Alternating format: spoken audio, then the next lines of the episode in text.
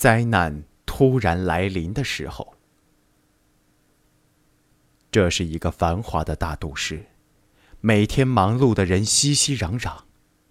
八点三十分，装满乘客的地铁缓缓启动，向下一个站点驶去。当列车行驶到两个站点中间地段时，突然，所有的灯都熄灭了。车厢里一片漆黑，车也慢慢的停了下来，人们一下子炸开了锅。大家不要慌张，司机连忙解释道，并在黑暗中摸出手机，可是拨完号码后却没有任何信号。始料不及的人们被这突如其来的停电搞懵了，黑暗之中空气越发浑浊，无法呼吸，无法通讯。有人用打火机照亮，希望得到片刻的安慰。女人哄着不断哇哇哭叫的孩子。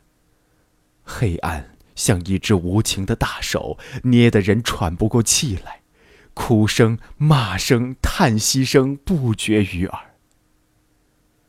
不知又过了多久，与外界还是没有一丝联络。